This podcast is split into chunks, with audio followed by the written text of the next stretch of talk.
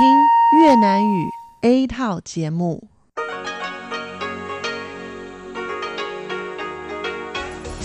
Đây là đài phát thanh quốc tế Đài Loan RTI.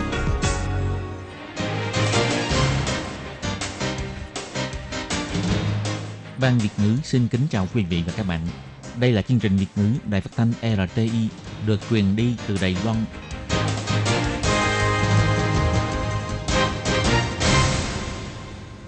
Lê Phương thân chào các bạn, các bạn thân mến. Hôm nay là ngày 31 tháng 12, là ngày cuối năm 2018. À, thời gian trôi qua thật là nhanh. Ngày mai là ngày đầu tiên của năm 2019 rồi. Thì à, tại đây Lê Phương cũng xin chúc các bạn có một buổi tối à, đón giao thừa, đi xem bắn pháo hoa thật là vui tươi, hạnh phúc và hãy dùng một cái tâm trạng rất là vui vẻ để tiễn đưa năm cũ đón chào năm mới nha các bạn. Và chúc các bạn có một tương lai tốt đẹp, có một năm thật là tròn vẹn đang chờ đợi các bạn. Và bây giờ thì Lê Phương sẽ mời các bạn đón nghe chương trình hôm nay. Chương trình của ban Việt ngữ hôm nay gồm các tiết mục như sau.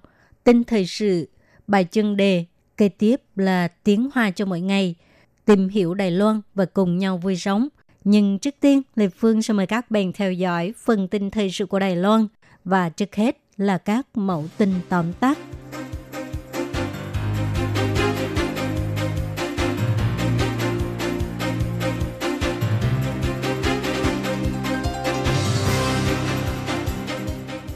Viện Hành Chính cho biết sẽ trao đổi với các bộ ngành và đối thoại với dân sự về sự chuyển đổi của nhà tưởng niệm tượng giới thạch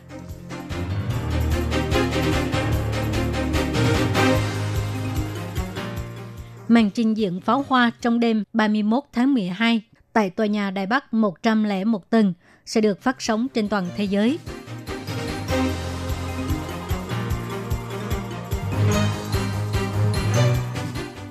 Quân đội Đài Loan cùng người dân đón chào năm mới.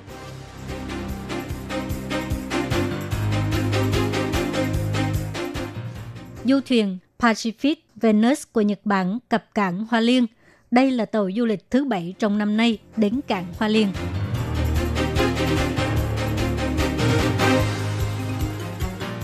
Bộ Giáo dục Đài Loan mong học sinh cấp 3 của Việt Nam đến Đài Loan du học.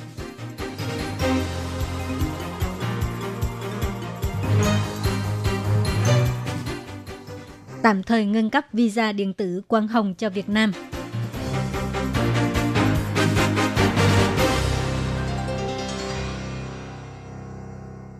Sự chuyển đổi của nhà tưởng niệm tượng giới thạch gây quan tâm và chú ý của xã hội. Vừa qua, Bộ Văn hóa đề xuất hai dự án trình lên Viện Lập pháp, chờ sự phối hợp giữa các bộ ngành. Nhưng Bộ Văn hóa cho hay phải đợi Viện Hành Chính xác nhận mới trình bày nội dung. Được biết, đề án chuyển đổi đều không bao gồm phá dỡ công trình. Đối với dự án chuyển đổi nhà tưởng niệm tường giới thạch ngày 31 tháng 12, phát ngôn viên của Viện Hành Chính Kolas Yotaka cho hay, sau Tết Dương lịch, người phụ trách dự án này là ông Lâm Vạn ức sẽ mở cuộc họp xuyên bộ ngành để bàn thảo vấn đề này. Bà Kolas Yotaka biểu thị, Viện Hành Chính rất chú trọng sự chuyển đổi của nhà tưởng niệm tường giới thạch, cũng rất tôn trọng ý kiến của Bộ Văn hóa. Đây là quá trình giao tiếp xã hội, phải lắng nghe ý kiến của các bộ ngành và đối thoại với người dân. Bà Kolas Yotaka cho hay. Chúng tôi cho rằng đây là quá trình giao tiếp xã hội. Chúng tôi hy vọng sẽ có sự thảo luận, sự phối hợp của các bộ ngành và sự đối thoại với dân sự. Đây là lập trường căn bản. Màn bắn pháo hoa dài 360 giây tại tòa nhà Đài Bắc 101 tầng trong đêm nay sẽ là một hoạt động rất được nhiều người trong đời. Bộ Ngoại giao Đài Loan cũng sẽ thông qua vệ tinh quốc tế phát sóng màn trình diễn pháo hoa này đến với toàn thế giới. Bộ Ngoại giao biểu thị màn trình diễn pháo hoa tại tòa nhà Đài Bắc 101 tầng năm nay lần đầu tiên đồng bộ kết hợp với thiết kế, hình ảnh và âm nhạc, thể hiện hình ảnh và năng lượng của Đài Loan. Màn pháo hoa này được thiết kế chính chủ đề bao gồm chợ đêm ẩm thực nổi tiếng, vương quốc trái cây, bao dung, đa dạng, tự do dân chủ, vân vân. Qua đó thể hiện lên ba khía cạnh quan trọng của Đài Loan, đó là địa lý tự nhiên, công nghiệp kinh tế và văn hóa xã hội. Trong đó, khía cạnh văn hóa xã hội nêu bật tinh thần bao dung, đa dạng của xã hội Đài Loan và tấm gương tự do dân chủ được các giới ngưỡng mộ. Năm nay, Bộ Ngoại giao hợp tác với đài truyền hình CTS vào lúc 23 giờ 55 phút ngày 31 tháng 12 theo giờ Đài Bắc sẽ phát sóng hoạt động đếm ngược và màn trình diễn pháo hoa tại tòa nhà Đài Bắc 101 tầng và video này cũng sẽ được phát trên kênh YouTube Trending Taiwan của Bộ Ngoại giao. Kể từ năm 2005, màn bắn pháo hoa ở tòa nhà Đài Bắc 101 tầng hàng năm đã trở thành sự kiện quan trọng của Đài Loan và cũng thường được truyền thông quốc tế nổi tiếng loan tin, từng được trang CNN của Mỹ bình chọn là một trong 10 thành phố trên thế giới có hoạt động chào đón năm mới đặc sắc. Có rất nhiều người dân dự định sau khi kết thúc hoạt động tiễn đưa năm cũ đón chào năm mới sẽ tham gia lễ chào cờ đón chào năm 2019. Lễ chào cờ vào ngày Tết Dương lịch năm 2019 sẽ được tổ chức trước phủ Tổng thống với màn trình diễn của đội nghi lễ quân đội và ban nhạc của Bộ Quốc phòng. Ban nhạc Bộ Quốc phòng ngoài biểu diễn các bài hát quân đội còn có các bài hát thịnh hành mà người dân đều rất quen thuộc. Còn đội nghi lễ quân đội sẽ biểu diễn mua súng, hy vọng thể hiện lên tình yêu nước mạnh mẽ và hùng tráng, nhưng lại toát lên sự thư thái và ấm áp đến với người dân. Năm chiếc chiến đấu cơ F-16 của không quân Hoa Liên cũng sẽ cất cánh và xếp theo hình dạng của các chú ngọn trời cùng với người dân đón chào tia nắng đầu tiên trong năm tại bờ biển Xi Sinh Thản, Hoa Liên. Và ở Tân Trúc cũng sẽ có 5 chiếc bay chiến đấu bay lượn trên bầu trời lúc diễn ra lễ chào cờ tại trước quảng trường của chính quyền thành phố Tân Trúc cùng người dân đón chào năm mới. Ngày 31 tháng 12, phát ngôn viên của Bộ Quốc phòng Trần Trung Cát cho hay, Tết Dương lịch là sự khởi đầu của năm mới. Quân đội Đài Loan kết hợp với những hoạt động của địa phương, ngoài cùng với người dân trong chờ một bình minh tuyệt đẹp, cùng muốn truyền năng lượng tích cực cho người dân để cùng nhau phân đấu cho tương lai. Ngoài cùng với người dân đón chào năm mới, quân đội Đài Loan vẫn không có nghỉ lễ. Ông Trần Trung Cát cho hay, để ứng phó với các ngày nghỉ lễ liên tiếp và kỳ nghỉ Tết sắp tới, quân đội sẽ tăng cường khả năng chiến đấu, tích cực phát huy sức mạnh chiến đấu và nhấn mạnh sẽ không lơ là trong việc bảo vệ an ninh quốc gia.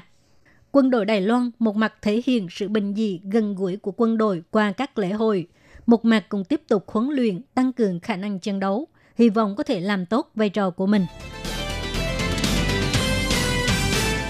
Rạng sáng ngày 31 tháng 12, du thuyền Pacific Venus của Nhật Bản chở 428 du khách cập cảng Hoa Liên.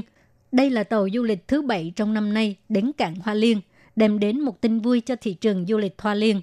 Du thuyền Pacific Venus được định vị là tàu du lịch cao cấp, được chế tạo vào năm 1998, nhiều nhất có thể chở 720 du khách. Kể từ năm 2011 cho đến nay, đây là lần thứ tư du thuyền này đến thăm cảng Hoa Liên.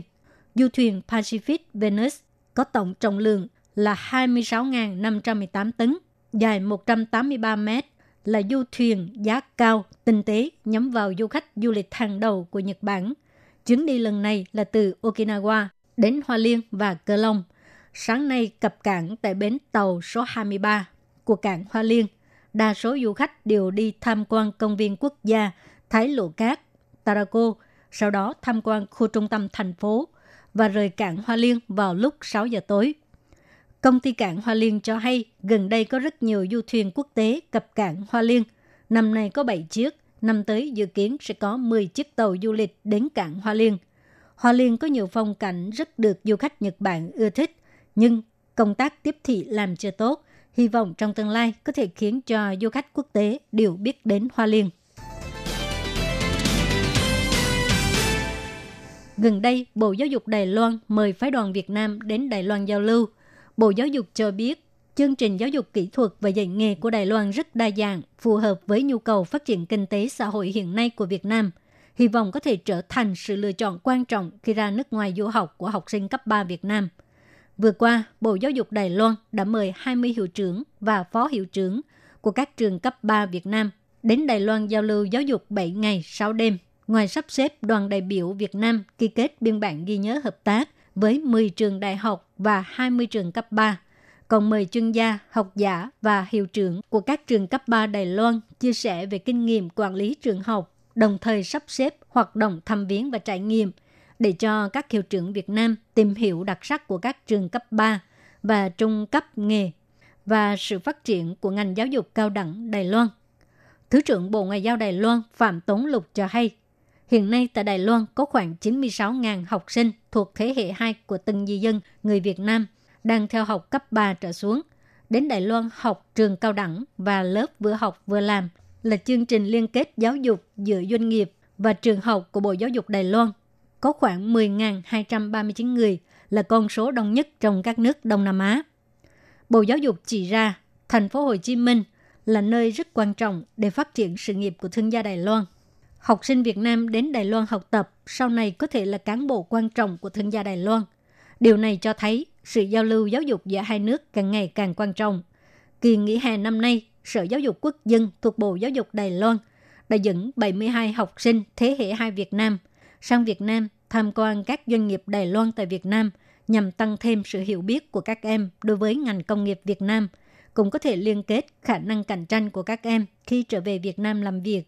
Ông Phạm Tống Lục nhắc đến, nền giáo dục kỹ thuật và dạy nghề của Đài Loan rất là xuất sắc và đa dạng.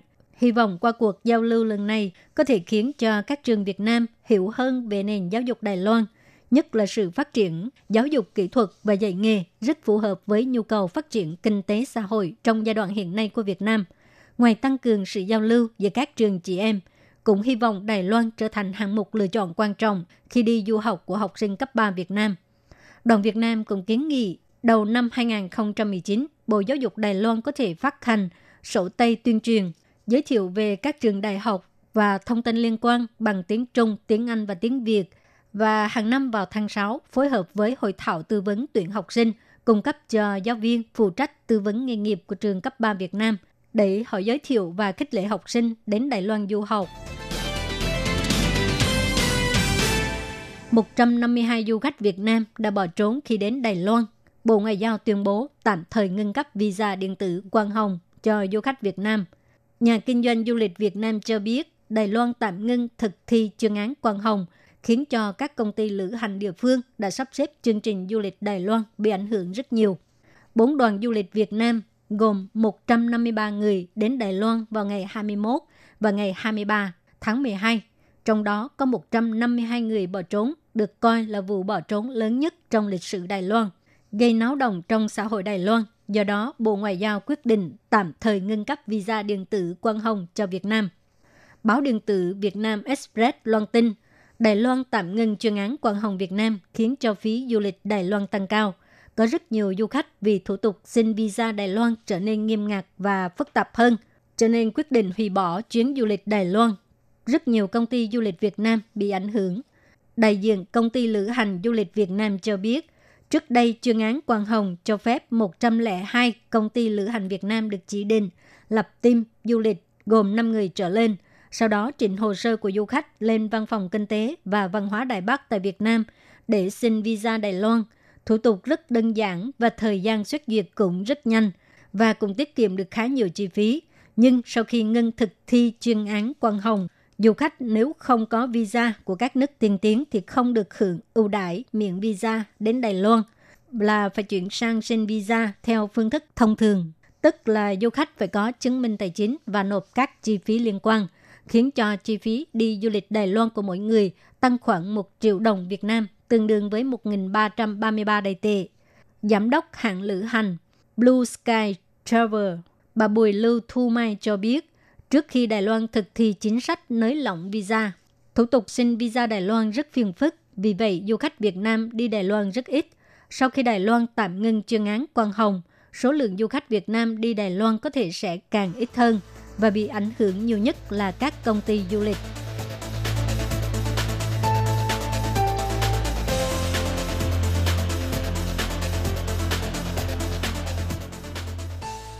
Các bạn thân mến, các bạn vừa theo dõi phần tin thời sự của Đài Phát thanh Quốc tế Đài Loan RTI do Lê Phương thực hiện. Xin cảm ơn các bạn đã quan tâm và theo dõi.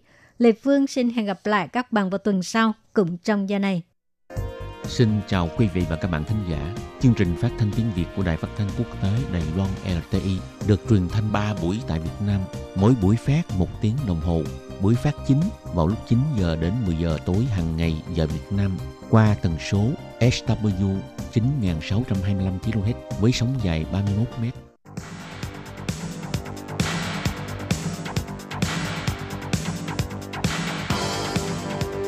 Mời các bạn theo dõi bài chuyên đề hôm nay.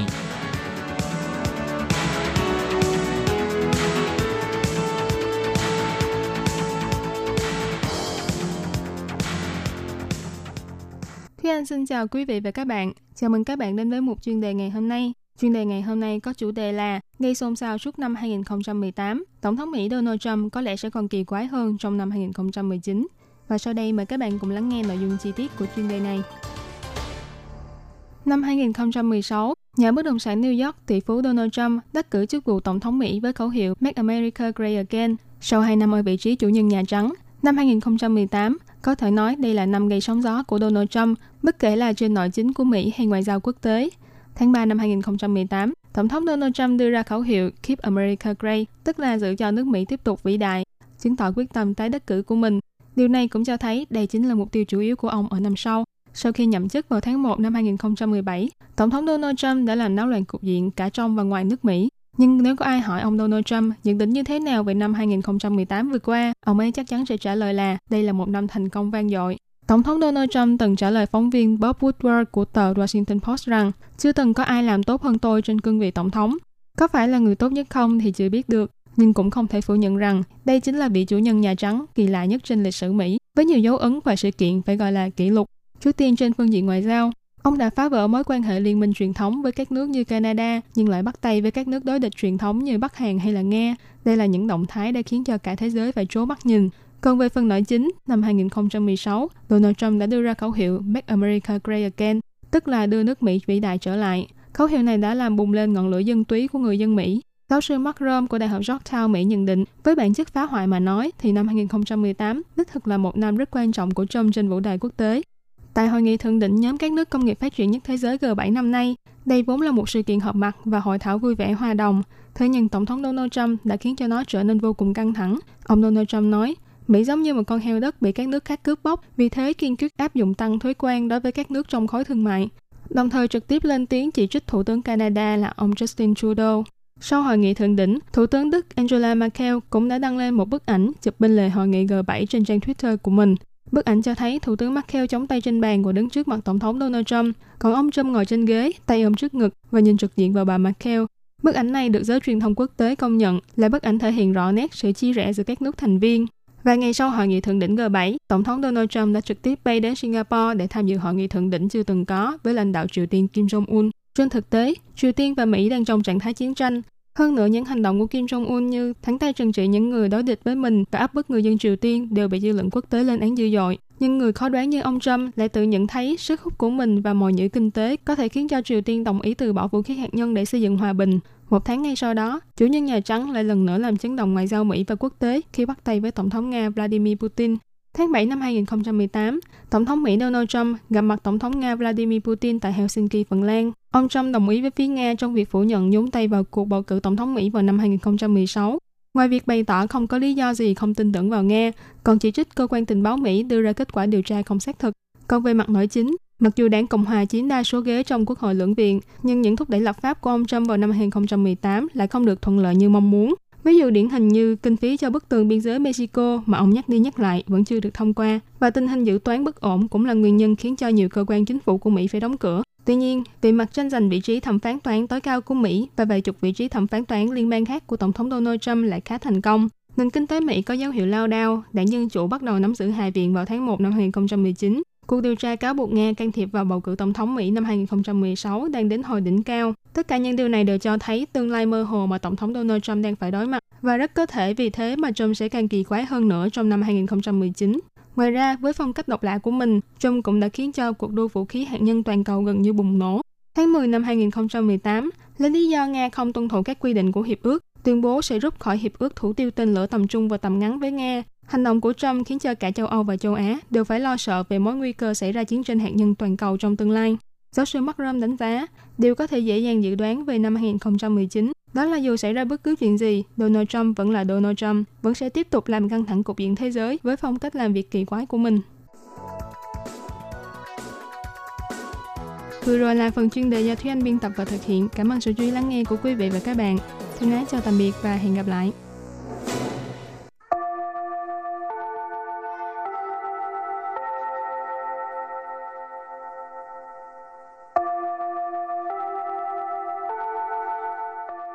Xin mời quý vị và các bạn đến với chuyên mục Tiếng Hoa cho mỗi ngày do Hoàng Lam và Lệ Phương cùng thực hiện.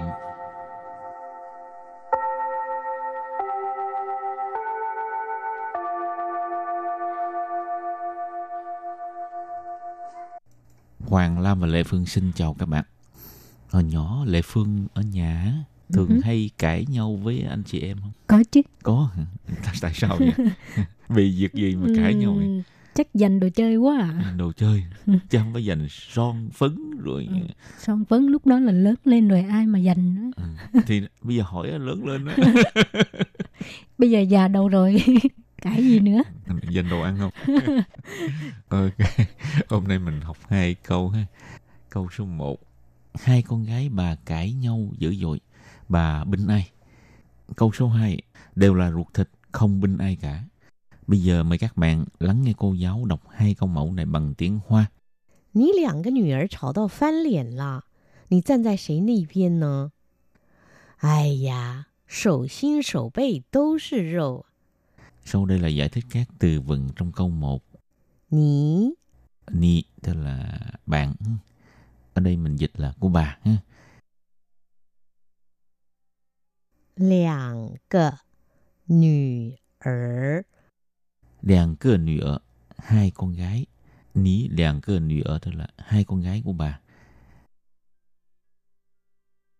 Chào. Chào tức là cãi nhau ha. Phán liền. Phán liền tức là trở mặt. Chào đâu phán liền là ở đây có nghĩa là cãi nhau dữ dội ha. Nì. Nì đại tự nhiên sinh ngôi thứ hai số ít 3. Tràn. Tràn tức là đứng ha. Tại sảy nay y biên. Tại nải biên tức là bạn đứng ở bên nào tức là tức là bà binh vực ai ha, binh cho ai. Nải bên ở bên nào ha, phía nào, sĩ là ai. Bây giờ ghép lại các từ này thành câu hoàn chỉnh. Mời cô giáo đọc lại câu này bằng tiếng Hoa. 你两个女儿吵到翻脸了，你站在谁那边呢？你两个女儿吵到翻脸了，你站在谁那一边呢？ Câu này có nghĩa là hai con gái của bà cãi nhau dữ dội, bà bên ấy Và câu thứ hai, ai, đều là ruột thịt không có bên ai cả. Ai da, sổ xin sổ bê đều là rượu. Tiếp tục chúng ta giải thích câu mẫu số 2. Ai da. Ai da, ôi. Sổ xin. Sổ xin, tức là lòng bàn tay. 手背 Sù bê, tức là lưng bàn tay. 都是 Tố sư đều là 肉。 rô, thịt. Ở đây có nghĩa là đều là ruột thịt, không binh ai cả. Bây giờ ghép lại các từ này thành câu hoàn chỉnh. Mời cô giáo đọc lại câu này bằng tiếng Hoa. 哎呀， 手心手背都是肉。哎呀，手心手背都是肉。 Câu này có nghĩa là ai da, đều là ruột thịt, không có bên ai cả. Và bây giờ chúng ta bước sang phần từ vựng mở rộng.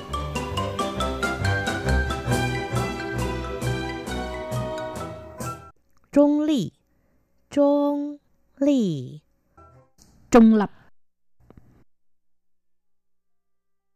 偏袒一方，偏袒一方， có nghĩa là binh vực một phía ha. Y phan tức là một phía, một bên đó ha. Phiên thẳng tức là binh vực. 仲裁，仲裁， Trọng tài, 公平，公平， công bằng, 偏心，偏心， thiên vị ha. Chúng ta đặt câu cho các từ vựng mở rộng. Từ thứ nhất, trung ly. 我是中立选民，我是中立选民。 Tôi là cử tri trung lập. Xuyên miễn là cử tri. ha. 你呢？你支持哪一党？ Một cái nỉ dạng也是trung ly. Để Phương hỏi anh Hoàng Lam á, Nì á, nì支持哪一党? Tức là bạn à, ủng hộ à, đảng nào ha? Thì anh Hoàng Lam nói, một cái nì dạng vậy sư trung ly xuyên mình ha. Ừ. Mình cũng giống như bạn vậy, cũng là trung lập. 好，偏袒一方，bên vực một bên một phía，你要公平的解决这个问题，不要偏袒一方。 bạn phải giải quyết vấn đề này một cách công bằng ha, ừ. không được binh vực một bên nào cả. Giải quyết sự tình tức là giải quyết vấn đề ha. Ừ. Từ tiếp theo. Trọng tài, trọng tài. Ông ấy là một trọng tài rất nghiêm khắc. Nghiêm su, nghiêm khắc. Trọng tài trở tức là người trọng tài ha. Hảo, từ tiếp theo. Công, công bình. Công bằng. Ha. 他处理事情很公平，请大家放心。 Ông ấy giải quyết vấn đề rất là công bằng. Xin mời mọi người yên tâm. Phan xin, yên tâm. Hảo, phiên xin. Nì phiên xin,他有礼物，为什么我没有？ Bạn ấy có quà, tại sao tôi không có? Bạn thiên vị quá. Trước khi chấm dứt bài học hôm nay, xin mời các bạn ôn tập lại hai câu mẫu.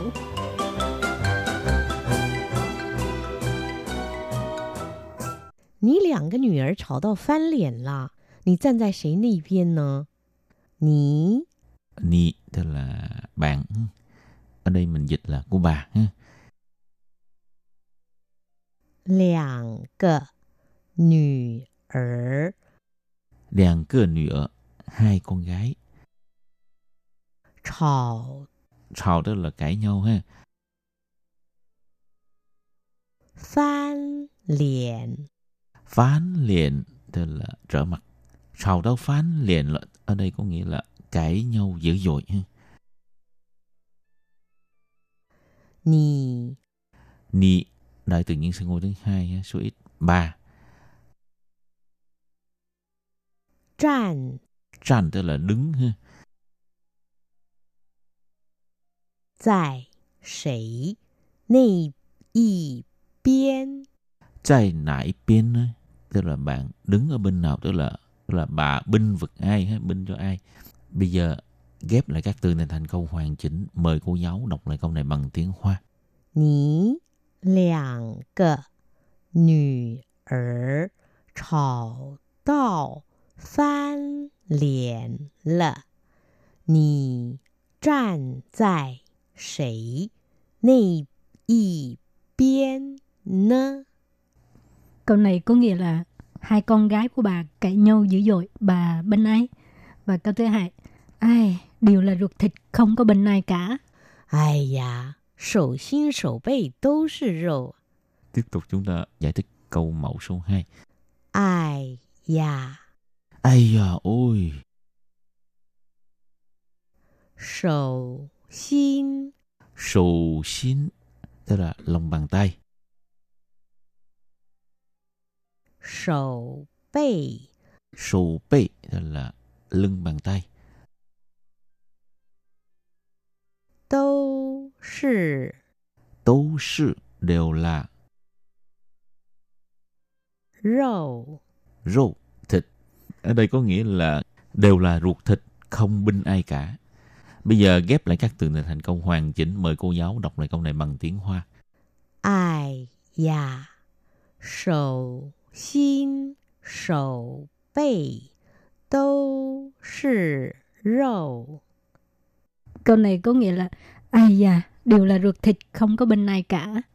Chuyên mục tiếng Hoa cho mỗi ngày của hôm nay đến đây xin tạm chấm dứt. Cảm ơn các bạn đón nghe. Bye bye. Bye bye.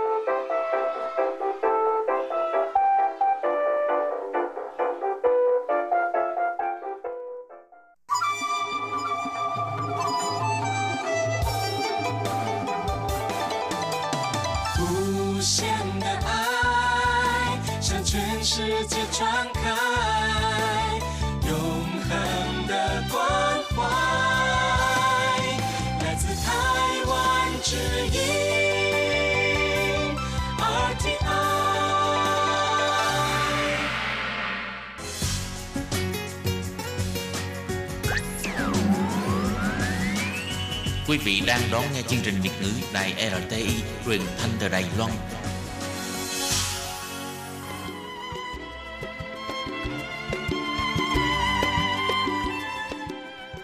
Xin mời quý vị đến với chuyên mục Tìm hiểu Đài Loan. Chuyên mục này giới thiệu về con người và đất nước Đài Loan. Hoan nghênh đón nghe.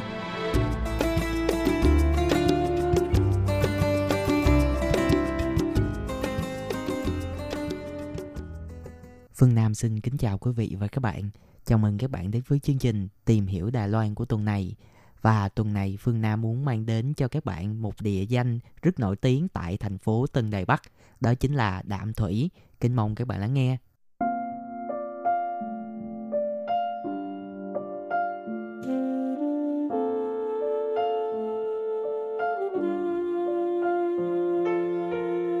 Đạm Thủy là tên con sông phía bắc Tân Đại Bắc, cũng là tên của một quận nơi con sông này chảy qua.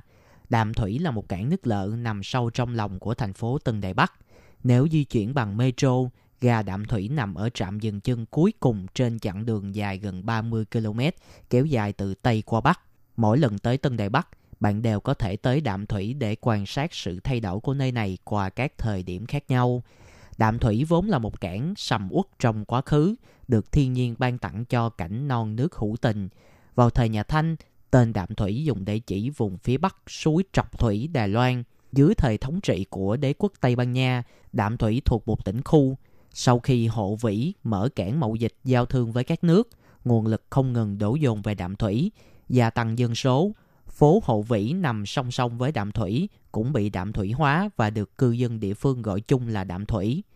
Trong lịch sử Đài Loan, trung tâm hành chính liên tục dịch chuyển từ Chương Hóa cho tới Đạm Thủy, từ Phủ Đài Bắc tới huyện Đạm Thủy, từ Đài Nam tới Cao Hùng, rồi Đài Bắc, Đạm Thủy thuộc vùng ráp danh giữa suối Tam Báo và Nghi Lan về phía đông, phía tây tới rạch Thổ Ngu, nay thuộc khu vực thành phố Dương Mai Đào Viên, và phía bắc tiếp giáp với huyện Tân Trúc, phạm vi của nó bao trùm mấy huyện Cơ Long, Tân Bắc, Đài Bắc, Đào Viên vân vân. Cuối tuần, cả một vùng rộng lớn mênh mông với cảnh trên bến dưới thuyền, người qua lại nhộn nhịp tấp nập, trở thành khu phố đi bộ thu hút đông dân cư địa phương cũng như du khách. Vào thế kỷ 17, Đạm Thủy là nơi đóng đô của người Tây Ban Nha, rồi đến Hà Lan.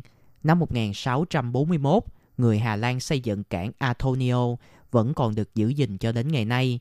Với tên gọi lâu đài Hồng Mao, Đạm Thủy đóng vai trò quan trọng trong lịch sử Đài Loan, từng là cảng lớn nhất quốc đảo này vào thế kỷ 19. Đến thế kỷ 20, do sự tích tụ bùn dưới sông khiến việc vận chuyển tàu bè trở nên khó khăn, mọi trang thiết bị được dời về cảng Cơ Long phía đông bắc. Với địa thế hướng biển, dựa núi, Đạm Thủy có sức hút mạnh mẽ đối với các cư dân nội địa lẫn ngoại lai. Đây từng là chốn dừng chân của nhà truyền giáo người Canada Mackay sinh năm 1844, mất năm 1901. Tại trung tâm khu phố đi bộ, người ta đúc tượng ông trong tư thế ngồi quỳ sát bên trên một con thuyền nhỏ. Cách đó không xa, quảng trường phố cổ cũng có tượng bán thân của Mackay, rồi vào đến bảo tàng, nhà thờ. Có thể nói, dấu chân Mackay in khắp ngã đường, dinh thự nhà thờ. Ở Đạm Thủy, ông đã đặt nền móng cho nền y học hiện đại phương Tây tại đảo Đài Loan. Đạm Thủy từng đi vào tiểu thuyết của nhà văn Quỳnh Giao, ra chúng ăn chơi của nhiều doanh nhân, nghệ sĩ nổi tiếng như Châu Kiệt Luân, Lưu Đức Hoa, Ngô Tông Hiến, vân vân. Non nước hữu tình và sự kết hợp hài hòa giữa hệ sinh thái tự nhiên và nhân văn đã làm nên giá trị có một không hai cho Đạm Thủy. Đó cũng chính là yếu tố có khả năng níu chân du khách sáng sớm la đà trên bến Đạm Thủy giữa thời tiết se lạnh, mưa bay lất phớt, có thể cảm nhận được nét quyến rũ của vùng đất này. Đạm Thủy từng bị nhiều cường quốc sâu xé, chen chân vào lập trạm thu phí. Trước kia có nhiều quốc gia từng đặt lãnh sự quán tại đây như Anh, Thụy Sĩ, Hà Lan, Tây Ban Nha vân vân. Dưới thời Nhật trị cũng như thời kỳ đầu của Trung Hoa Dân Quốc nửa đầu thế kỷ 20, ta thấy Đạm Thủy có nét tương đồng với vùng Tô Giới, thành phố Tượng Hải. Nhờ thế đắc địa, một cảng giáp ranh giữa cửa biển và đường sông, mực nước sâu, nằm tận trong lục địa đã phát huy mạnh mẽ hiệu quả kinh tế trong hoạt động thương mại cũng như vận tải đường biển. Chưa kể, đây còn là chốn lui tới của những tao nhân mặc khách một thời. Sẽ rất thiếu sót nếu bạn đến Đài Loan mà không ghé Đạm Thủy. Mà đã đến Đạm Thủy thì phải khám phá những món ăn đặc trưng bởi khu phố này. Ngoài lối kiến trúc cổ xưa, cảnh trí đẹp đẽ thì khu phố Đạm Thủy còn nổi tiếng với rất nhiều món ăn ngon mang hương vị truyền thống của Đài Loan. Đến khu phố Đạm Thủy, bạn chắc chắn sẽ mê mệt từ món đậu hũ nhồi miếng đến nước ô mai chua hay phần ăn có cái tên rất độc đáo Châu Kiệt Luân. Ngày nay, phố cổ Đạm Thủy đã trở thành một điểm du lịch không thể thiếu đối với các du khách khi ghé thăm xứ Đài. Hãy một lần ghé qua nơi này, chắc chắn bạn sẽ có những trải nghiệm tuyệt vời tại đây. Khu phố cổ này còn có tên gọi là Đạm Thủy. Đây là khu phố còn lưu lại những nét văn hóa truyền thống cũng như kiến trúc lâu đời của người Đài Loan. Đến đây, các bạn sẽ cảm nhận thấy mình như được sống trong thời kỳ cổ xưa vậy. Mọi thứ đều rất yên bình và tĩnh lặng. Khu phố cổ này nằm ven sông Đạm Thủy, có đường riêng dành cho xe đạp. Dọc các con phố là cửa hiệu phục vụ đồ ăn truyền thống của người Đài Loan. Các bạn khi đến với phố cổ Đạm Thủy có thể tự tìm cho mình những món ăn truyền thống của người Đài Loan như món A Kỷ, món nước ô mai, trứng gà sắt, món bánh tôm, món bánh bao nhân thịt bí đao, hơn thế nữa, phố cổ nơi đây còn tràn ngập các cửa hàng bán đồ hải sản tươi sống. Nhiều người cho rằng nếu như muốn thưởng thức ẩm thực Đài Loan hay những món ăn truyền thống của người Đài Loan thì hãy đến với khu phố Đạm Thủy. Ngoài ra khi đến với Đạm Thủy, bạn còn có thể bắt gặp làng bích hoa rực rỡ màu sắc với những bức hình 3D bắt mắt không thua kém gì so với làng tranh 3D của Hàn Quốc. Đặc biệt vào khoảng 4-5 giờ chiều, khi những ánh nắng cuối ngày rủ xuống từng dãy nhà con hẻm, khung cảnh nơi đây còn lãng mạn hơn bao giờ hết. Sẽ vô cùng là thiếu sót và mạo phạm nếu nói đến Đạm Thủy mà không nhắc đến nhà truyền giáo lỗi lạc. Giáo sư Mackay, Mackay vào ngày 3 tháng 9 năm 1872, ông đã đặt những bước chân đầu tiên lên đất Đài Loan bằng thuyền. Ông nhìn phong cảnh tuyệt đẹp của núi Quan Âm và dòng sông thơ mộng Đạm Thủy.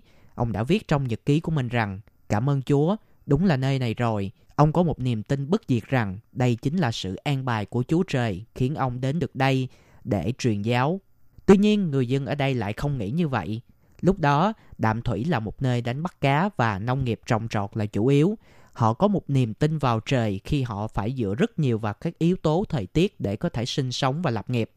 Thêm vào đó, lúc này Đài Loan là nơi Phật giáo và đạo giáo đã có sự phát triển rất lâu đời, khiến họ cảm thấy ghê tởm và thù ghét Mackay. Với lại, ông là một người phương Tây với một bộ râu rậm rạp, khiến họ không tin tưởng lắm vào cái con người phương Tây đang thuyết giảng về thánh thần phương Tây này. Lúc đó, nhiều người nhổ nước bọt vào mắt Kay, thậm chí đe dọa sẽ làm hại anh ta. Nhưng anh vẫn một lòng không đổi. Một số người mô tả rằng McKay là một người có tình yêu dành cho Đài Loan còn lớn hơn so với chính người Đài Loan. McKay hòa nhập vào đời sống và văn hóa của nơi đây. Anh bắt đầu học tiếng Đài, lấy vợ Đài Loan, trong tình trạng truyền giáo vô cùng khó khăn lúc bấy giờ, McKay đã biết cách truyền giáo dựa vào các đạo truyền thống và nhận được không ít sự đồng tình từ người dân nơi đây. Trong 28 năm truyền giáo tại Đài Loan, ông đã xây dựng nên 60 nhà thờ, đào tạo hơn 60 nhà truyền giáo địa phương, hai mục sư và rửa tội cho hơn 2.633 người, mở ra hơn 60 phòng khám. Y tế và giáo dục là hai công cụ tuyệt vời để McKay giảng đạo tại Đài Loan. Thông qua điều trị y tế, Mackay đã thành lập ra bảo tàng y khoa Hồ Vĩ Giai. Lúc đó, ông bắt đầu sử dụng phương pháp y tế tiên tiến để tiến hành nhổ răng và sử dụng nước tonic để giúp cho người dân nơi đây vượt qua những cơn đau do sâu răng gây ra. Ngoài ra về mặt giáo dục, Mackay thành lập ra trường Oxford và bắt đầu đem sự giáo dục của phương Tây vào Đài Loan. Lần đầu tiên, người dân Đài Loan đã có cơ hội tiếp nhận những môn học mà phương Tây lúc bấy giờ vô cùng nổi tiếng như địa lý thiên văn, hóa học, vật lý, khoáng sản, động vật, giải phẫu y học và địa chất, vân vân. Ông đem lại một lối suy nghĩ mới lạ và khả năng sáng tạo cho học sinh lúc bấy giờ. Bởi vì triết lý của Mackay về giáo dục và y tế, anh đã cống hiến cho Đài Loan không ít những nhà thờ và giáo hội trưởng lão miền Bắc tại Đài Loan, nơi ông thành lập đã tiếp tục di sản và triết lý của Mackay, thành lập ra Viện Thần học Đài Loan, trường đại học Đạm Giang, trường đại học Chân lý, bệnh viện Mackay và còn có các trường điều dưỡng và y tế – tiếp tục phục vụ người Đài Loan, giúp người Đài Loan mở rộng kiến thức và điều trị những nỗi đau về bệnh tật. tiếp tục truyền bá triết lý, nguyện rằng hy sinh chính bản thân mình, chứ không muốn con người đau khổ và suy tàn. Ông Ngô Anh Đồng, một mục sư của trường đại học chân lý đã nói rằng, McKay đã dùng niềm tin của mình vào Thiên Chúa, thực hiện hóa tình cảm của mình với con người và tình yêu với vùng đất này. Mặc dù McKay đã qua đời, tuy nhiên triết lý và sự đóng góp của ông là mãi mãi bất diệt. Năm 2001, tượng của ông được đặt tại Đạm Giang và lấy ngày 2 tháng 6 hàng năm là ngày McKay để vĩnh viễn tưởng nhớ con người Đài Loan này. Không chỉ vậy, Đạm Thủy cũng là một địa điểm sở hữu nền ẩm thực phong phú. Thứ nhất, A Kể. Đến với Đạm Thủy nhất định bạn phải ăn A Kể. Món này được đặt tên bằng tiếng Nhật, có nghĩa là lớp vỏ đậu hũ chiên giòn. Người ta nhồi miếng bên trong miếng đậu hũ, sau đó chiên lên. Vỏ đậu hũ hơi dày, được ăn chung với tương cá. Vì những sợi miếng rất mềm nên bạn có cảm giác như nó hòa tan ngay trong miệng khi ăn. Phần tương có vị ngọt ngọt cay cay, nếu ăn không quen, có thể bạn sẽ thấy hơi dầu mỡ, nhưng đối với phương Nam, đây là một trong những món ăn không thể bỏ qua khi đến đây. Thứ hai đó chính là nước ô mai chua. Màu đỏ bắt mắt của ô mai thêm vị thanh ngọt, hơi chua và mát lạnh của ly nước sẽ khiến bạn có cảm giác vô cùng sảng khoái dưới trời nóng giữa khu phố này. Mới nhìn màu của nước dễ làm người khác nghĩ rằng món này sẽ rất ngọt hoặc có mùi rượu. Nhưng khi nếm thử, bạn sẽ vô cùng ngạc nhiên vì độ vừa miệng của nó. Hầu hết du khách đến Đạm Thủy đều cầm trên tay một ly ô mai chua vừa đi vừa uống thay vì trà sữa Đài Loan nổi tiếng. Thứ ba, trứng sắt. Loại lớn là trứng gà, loại nhỏ là trứng cút. trước được hầm thật lâu, khoảng một tuần cho đến khi lên mùi và lòng trắng trứng chuyển sang màu sẫm, trở nên cưng cứng. Vì thế món này được gọi là trứng sắt. Lớp lòng trắng hơi giòn, có cảm giác sật sật khi nhai, nhưng lại không khô như tưởng tượng. Lòng đỏ trứng thì rất mềm, nên khi ăn rất thú vị. Đây là món ăn nổi tiếng ở Đài Loan và được bày bán khắp nơi. Thứ tư, tôm cuộn. Giống sủi cảo chiên nhưng bên trong là nhân tôm được cuốn lại bằng một lớp vỏ bánh mỏng, chiên giòn và xiên trên một cây que nhỏ. Khi ăn, bạn quết một lớp nước tương hoặc tương ớt lên trên. Lớp vỏ giòn và phần nhân tôm thơm bên trong sẽ khiến bạn mê mệt khi nếm thử món này. Thật sự món tôm cuộn này không có tôm bên trong. Thành phần chính của nó bao gồm thịt heo và các gia vị khác. Theo người dân ở đây chia sẻ rằng, từ những ngày đầu, món ăn này đã có cái tên là tôm cuộn. Có thể trước đây có tôm bên trong, nhưng vì thời giá một lúc một tăng và món ăn bình dân này không còn đủ sức để gánh cái giá mà món hải sản tôm đắt đỏ nên đã thay thế bằng thịt heo. Tuy nhiên sức hấp dẫn của nó vẫn không thuyên giảm vì lớp vỏ ngoài giòn rụm và thơm ngon. Tiếp theo đó chính là bánh thịt bí đao. Nếu đến với Đạm Thủy mà chưa thưởng thức món bánh trứ danh này thì coi như bạn chưa đặt chân đến đây. Đây là một loại bánh khá nổi tiếng, thường được tặng trong lễ đính hôn của người dân Đài Loan. Bên trong nhân bánh có lòng đỏ trứng, thịt bằm, mang hương vị hơi ngọt. Lớp vỏ bánh được làm từ bột và cho nhiều đường mạch nha, nên ở Quảng Châu người ta gọi bánh này là bánh thủy tinh. Hạt mè được rắc lên trên vỏ bánh nên rất thơm. Khi ăn lớp vỏ vừa giòn vừa ngọt, kết hợp với các phần nhân mặn bên trong, tạo nên mùi vị mang đậm nét truyền thống của người dân Đài Loan. Phần ăn Châu Kiệt Luân rất nhiều người thắc mắc khi vô tình nghe đến cái tên này, thậm chí khi đến với Đài Bắc, họ nhất định phải tìm đến quán ăn duy nhất ở Đạm Thủy có bán phần ăn Châu Kiệt Luân để thỏa trí tò mò và hầu hết đều cảm thấy rất hài lòng sau khi ăn. Có thể nói Châu Kiệt Luân là niềm tự hào của nền âm nhạc Đài Loan. Lúc nhỏ, Châu Kiệt Luân thường xuyên đến Đạm Thủy, ăn súp hoành thánh và đùi gà tại một tiệm nhỏ ở khu phố này. Vì thế, chủ quán đã dùng tên của anh để đặt cho phần ăn mà anh thường ăn ở đây còn lưu lại hình ảnh và chữ ký của Châu Tổng, tên thường gọi của Châu Kiệt Luân. Phần ăn này trông rất hấp dẫn với một tô súp hoành thánh và một đùi gà. Vỏ hoành thánh rất mỏng, nhưng thịt bên trong lại rất ngon và ngọt. Từ hương thơm đến mùi vị đều rất tươi. Thơm ngon và thanh đạm, làm cho bạn muốn húp đến giọt súp cuối cùng. Nếu có cơ hội đến đây, bạn hãy ghé quán và gọi một phần ăn Châu Kiệt Luân kèm đá bào để thưởng thức nhé.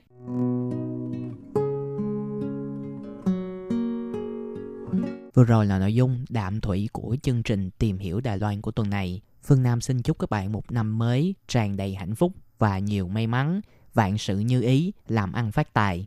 Hẹn gặp các bạn vào tuần sau với nhiều nội dung mới mẻ hơn. Xin chào tạm biệt. Bye bye.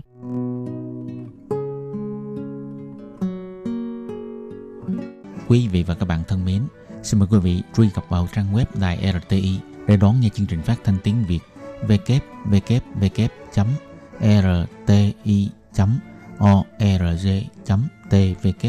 hoặc là vietnamese.rti.org.tvk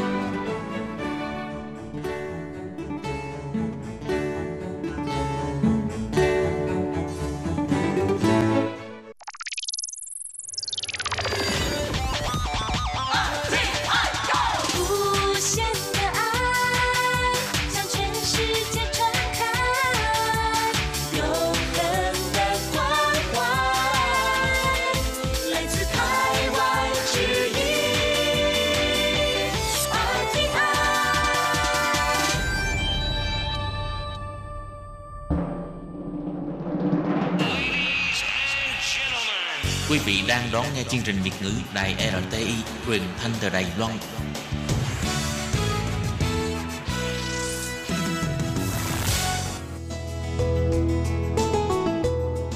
Sống vui, Sống khỏe, vui sống mỗi ngày hoan nghênh các bạn đến với chương trình Cùng, cùng nhau vui sống. do Lệ Phương và Hoàng Lam cùng thực hiện.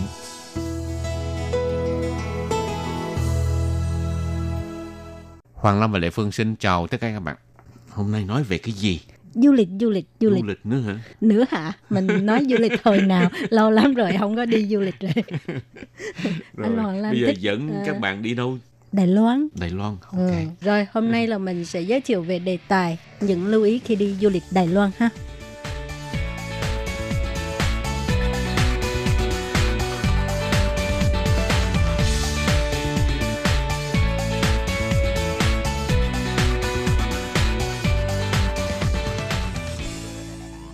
Năm trở lại đây, du lịch Đài Loan coi như là một điểm du lịch rất được nhiều du khách Việt Nam yêu thích. Tại vì Đài Loan gần Việt Nam mấy tiếng đồng hồ, 3 tiếng hả? 3 tiếng hả? Phải không? 3 tiếng rưỡi. hai tiếng hai tiếng rưỡi rồi chi phí du lịch cũng với cái giá phải chăng và đặc biệt là Đài Loan có rất nhiều cảnh đẹp ha. nếu bạn đang có ý định thực hiện một chuyến thăm Đài Loan thì hãy tham khảo một vài kinh nghiệm du lịch chi tiết cho các bạn cái thứ nhất là đổi tiền trước khi sang Đài Loan du lịch Ờ, cái này là y tin ra. tiền không đổi tiền sao Không xài nói được tiền làm cái Thì ở Đài Loan hiện nay đang sử dụng đơn vị tiền tệ là đô la Đài Loan. NT đô la, tiếng Anh gọi là NT đô la. Bạn có thể tới các ngân hàng hoặc các điểm giao dịch ngoại tệ để đổi lấy tiền Đài Loan hay là tiền đô la Mỹ để đem sang Đài Loan xài. Ừ, mà cũng có thể ở ờ, sân bay Đài Loan đổi cũng được Ờ, ha. được chứ. Rồi thì bây giờ mình giới thiệu cho các bạn biết về cái khí hậu ở Đài Loan ha. Ờm, khí hậu ở Đài Loan cũng giống như khí hậu miền Bắc ha, với là miền Trung Việt Nam. Thì à, các thành phố nằm ở khu vực núi cao miền Trung, miền Nam của Đài Loan á là thường có thời tiết đẹp hơn Đài Bắc. Thì các bạn cũng biết Đài Bắc là thủ đô của Đài Loan mà ha. Ừ. Thì ở Đài Bắc thời tiết nắng mưa thất thường ảnh hưởng rất nhiều đến cái à, lộ trình chuyến đi. Thì cái thời điểm lý tưởng nhất để tới Đài Loan theo Lê Phương nghĩ là mùa thu. Tại vì Lê Phương thích mùa thu, không khí mát mẻ. Còn anh Hoàng Lam thích mùa gì? Mùa đông Mùa đông lạnh quá. lạnh mới tốt. Dạ hả? Vậy Mặc là áo cho nhiều. theo theo sở thích của các bạn thôi ha. Còn nếu như mùa hè Lê Phương nghĩ ai mà sợ nóng á là đừng đi mùa hè, tại nó nóng rồi đi ra ngoài nó mệt quá đâu có muốn đi chơi nữa đâu, đúng không? Thực ra đi vào mùa đông là tốt nhất. Nó không có nóng, đi không có đổ mồ hôi. Tùy người à. Tùy người hả? Thích đổ mồ hôi hả? Ừ. Nếu mà các bạn thích tới Đài Loan để mà chiêm ngưỡng cái vẻ đẹp của những cây phong lá đỏ thì bạn có thể tới vào mùa thu. Còn mùa đông thì đi đâu? Còn mùa đông ở một số khu vực núi cao nên nhiệt độ thấp, thường có tuyết rơi. Khi tới Đài Loan vào mùa đông, bạn có thể thêm vào lịch trình của mình đi ngắm tuyết. Đại Phương có đi ngắm tuyết lần nào chưa? Chưa. Tới không dám tới rồi, sợ lạnh. Sợ lạnh với là sợ người nhiều. nhiều nhiều. Lên trên đó cũng khó nữa. Tại vì chạy xe lên đó ha, Là phải có cái cái cái, cái dây xích gì đó. À, xích lại cái cái, cái, à, bánh xe. Lê Phương chỉ thích là ở thành phố có tuyết. Thành phố Chứ có không. tuyết. Ừ. Khỏi phải đi lên núi. À, không có thành phố không có tuyết có tuyết là chỉ có nước khác Nhật Bản ở châu Âu bây giờ xin giới thiệu các bạn về phương tiện giao thông Ừ. ở Đài Loan sẽ thấy hệ thống giao thông công cộng rất là phát triển đặc biệt là những thành phố lớn ở Đài Loan thì bạn có thể yên tâm sử dụng các phương tiện này vì nó tiện lợi và lộ trình đa dạng Ừ hứ. Nếu mà lựa chọn di chuyển bằng metro tức là tàu điện ngầm á, hay là tàu cao tốc xe buýt thì bạn có thể đi với lẻ hoặc là mua thẻ EasyCard Ừ. tức là du dụ khả theo kinh nghiệm du lịch của chúng tôi á thì nếu du lịch ở vài ngày ở Đài Loan ha thì nên dùng thẻ EasyCard tại vì đi xe buýt hoặc là đi tàu chỉ cần quẹt thẻ thì sẽ thông qua thôi rất nhanh ha nhưng mà mình phải nạp tiền vào thẻ nha Đương nhiên rồi. hết tiền phải nạp tiền vào thẻ không những thế mà nếu mà xài- sử dụng thẻ EasyCard thì nó rẻ hơn tại sử dụng EasyCard có bớt giá giảm giá không? Rồi, thì đó là về phương tiện giao thông ha. Và bây giờ thì mình giới thiệu những điểm du lịch nào mà các bạn nên đi. Cái thứ nhất, Lệ Phương ờ, ờ, giới thiệu về một cái điểm du lịch mà ai cũng biết đó là tòa nhà Đài Bắc 101 tầng. ai mà tới Đài Loan du lịch mà chưa tới nơi này thì Thì- coi như là Chưa tới Đài Loan. à, đó là tòa nhà Đài Bắc 101 tầng thì ở thành phố Đài Bắc ha. À, được khởi công xây dựng từ năm 1999 đến năm 2004 thì hoàn thành. Thì tòa nhà này á, là có một cái à, kiến trúc rất là độc đáo với chiều cao 449,2 mét thì lúc đó là đã trở thành tòa nhà cao nhất thế giới nhưng mà bây giờ thì à, đã bị à, à, một số tòa nhà khác lập kỷ lục rồi ha Ồ. bây giờ không còn là tòa nhà cao nhất thế giới nữa ha nhưng mà ở À. Đài Bắc vẫn là cao nhất Tùy, thì dù sao thì cái tòa nhà Đài Bắc 101 tầng là một biểu tượng, là một niềm tự hào của người dân Đài Loan. Cho nên khi mà các bạn tới đây nhất định phải ghé thăm. đây là một cái điểm mốc tiêu biểu của thành phố Đài Bắc. Có thể mua vé lên cái cái đài quan sát á, rồi ngắm à, phải cảnh. mua vé hình như là bốn bốn trăm đài 500 rồi gì đó. 500, ừ. cỡ đó Từ không trên cao lên nhìn, giá không từ trên cao nhìn xuống và rất là đẹp. hàng năm tới ờ, bước sang năm mới ha tức là cuối năm á Ừ. thì ờ, tòa nhà 101 sẽ bắn pháo bông để chúc mừng năm mới bây giờ tiếp tục giới thiệu với các bạn về cái cái điểm du lịch là phố Xi Mệnh Tiên Tây Môn Đinh nếu mà dịch sang tiếng ờ, À. không? Ở nơi này thì đa số là giới trẻ tới ờ, thăm. Hồi xưa là mấy ông già, hồi xưa mấy ông già? Sao biết? Lại phương sao biết? Hồi xưa mấy ông già hay hay hay đi ra đi vô ở đó lắm. tại vì chưa phát triển mấy Ừ, còn bây giờ là toàn giới trẻ không à, À, với lại ăn mặc rất là modern ha, rất là mốt mà cũng có một chút kỳ dị. thì uh, Xi Minh Tiên nằm ở cái khu phía tây Đài Bắc là một khu phố rất nhộn nhịp, sầm uất. Bạn có thể thỏa sức vui chơi với nhiều hoạt động giải trí hấp dẫn, mua sắm thả ga với những khu trung tâm thương mại với đủ loại hàng hóa đa dạng. Khi đi bộ trong cái khu xí Minh Tiến thì chúng ta sẽ tìm thấy những mặt hàng thời trang rất là bắt mắt từ các nước Nhật, Trung Quốc và kể cả thời trang của những nước khác ừ, phương Tây ha. kèm với đó là có rất nhiều món ăn đường phố thơm ngon và được bày bán ở khắp nơi Ừ, còn những người mà không thích náo nhiệt à, à, hoài niệm cổ thì các bạn có thể đi làng cổ Triệu Phân ha. Thì tại đây là nằm cách Đài Bắc một giờ lái xe. Bạn sẽ đến một cái ngôi làng Triệu Phân nằm ẩn mình trong những vách núi. Thì đây là một trong những điểm du lịch Đài Loan rất được nhiều du khách tìm đến. Tại vì không khí trong lành rồi có vẻ đẹp thanh bình, khung cảnh thiên nhiên mờ ảo tạo nên một cái ờ, bức tranh thơ mộng Đến đây còn có rất nhiều quán cà phê, quán bar, quán trà và các phòng triển lãm độc đáo mà bạn có thể uh, tham quan. Rồi uh, cái uh, giao thông đi cũng rất là tiện lợi ha mình. Thứ nhất có thể kêu taxi hoặc là cũng có thể ngồi xe buýt ha. rồi hồi nãy giới thiệu về cái làng cổ Triệu Phần, đó là Cửu Phần phố cổ Cửu Phần bây giờ tiếp theo giới thiệu với các bạn về chùa chùa Long Sơn. Và chùa này tọa lạc ở khu phố Vạn Hoa Đài Bắc Thái Pì Quan Họa ha.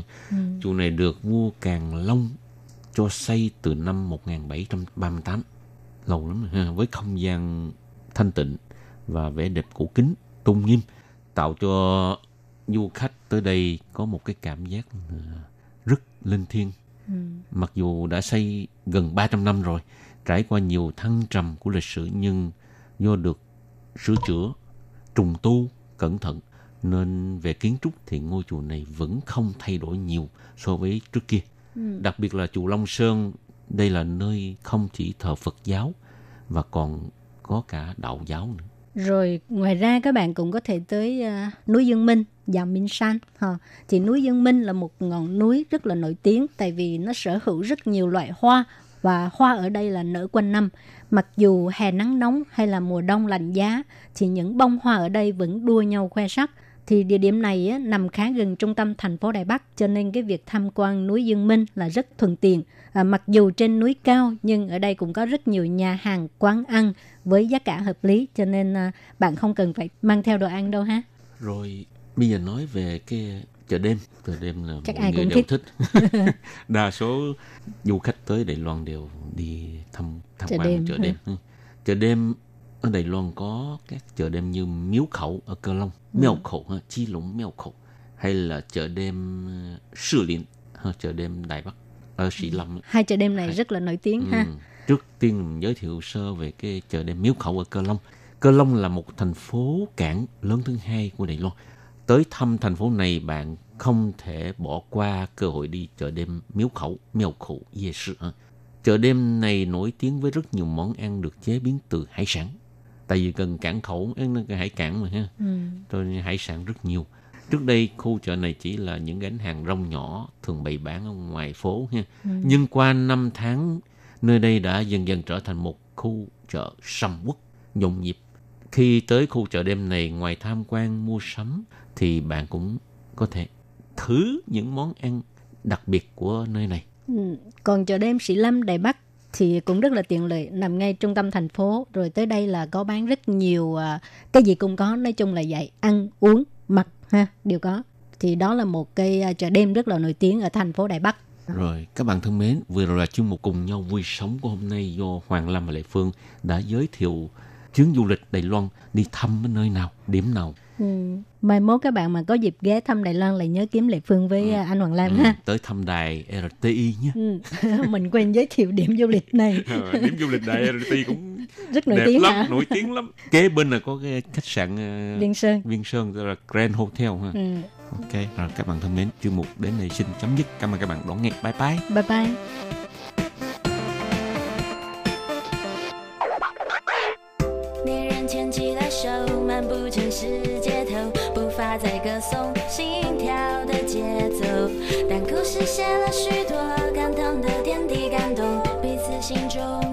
Hãy subscribe